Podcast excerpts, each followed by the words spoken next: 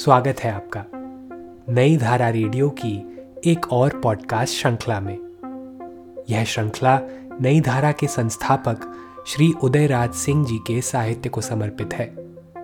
इस पॉडकास्ट में आप सुनेंगे उदयराज जी द्वारा लिखी कहानियाँ, संस्मरण व लेख।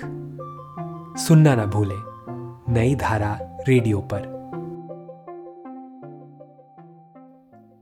उदयराज सिंह की रचनाएँ पॉडकास्ट में। आज सुनिए उदयराज जी का लिखा लेख, नहीं रहे परसाई। कल रात अचानक दूरदर्शन पर खबर आई कि प्रख्यात व्यंग्यकार हरिशंकर परसाई का निधन हो गया। हास्य व्यंग को अपना माध्यम बनाकर हिंदी में पहले पहल इस तरह लिखना परसाई जी की हिंदी साहित्य को अमूल्य देन थी। इनके पहले हिंदी के किसी भी लेखक ने हास्य व्यंग्य को अपनी विधा नहीं बनाया था। और अक्सर अंग्रेजीदां लोग फप्ती कसते कि उनकी भाषा में हास्य व्यंग्य की पत्रिका पंच उन्नीसवीं सदी से ही निकल रही है।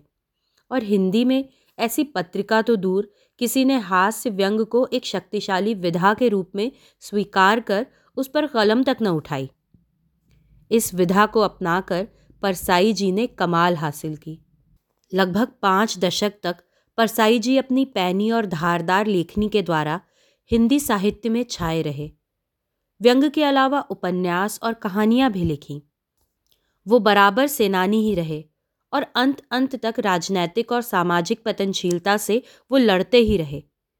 विदेश जाकर अपना इलाज कराने के प्रस्ताव को बराबर वो टालते रहे और एक दिन नींद में ही मृत्यु को उन्होंने आलिंगन कर लिया। बड़ा है वो आदमी। इस पॉडकास्ट को सुनने के लिए आपका धन्यवाद। हम आशा करते हैं कि हमारी यह प्रस्तुति आपको ज़रूर पसंद आई होगी। अन्य पॉडकास्ट्स, वीडियो इंटरव्यूज़ आदि के लिए नई धारा को सभी सोशल मीडिया प्लेटफॉर्म्स पर फॉलो करें। जल्द ही आपसे फिर मुलाकात होगी। धन्यवाद।